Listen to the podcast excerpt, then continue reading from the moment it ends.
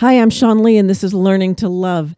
Forgiveness is challenging. I don't know about you, but sometimes I've been scared to forgive somebody for something they've done because if I forgave them, then I thought that, first of all, that maybe what they did was okay, which it wasn't, or I wouldn't have been mad or upset.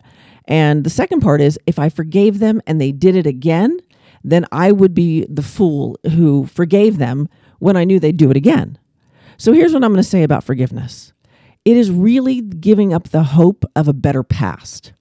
That's all it is. It's giving up the hope that the past could have been different, that they could have been different, that you could have been different. So, forgiveness, it, and everyone knows this, right?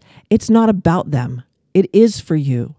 Forgiveness is the equivalent to saying, you know what, what you did was not okay, but I'm going to trust that you're not that same person anymore today that did that that day, even if that day was today minute by minute, day by day, we become different people.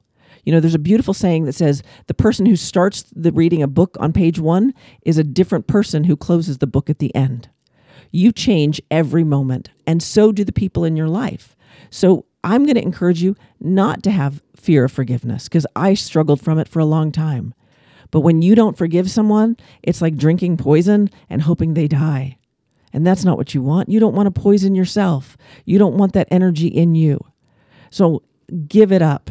Give up the hope of a better past. You can't change it. All you can do is have the hope for a better tomorrow, a better future. As we learn to love ourselves and the world a whole lot more, we have to forgive those people that we feel have wronged us because you can't go back and change it. So you may as well let it go so that you can love you and them a whole lot more. I'm Sean Lee, and this has been Learning to Love from the Volley Network. And I'll see you again tomorrow.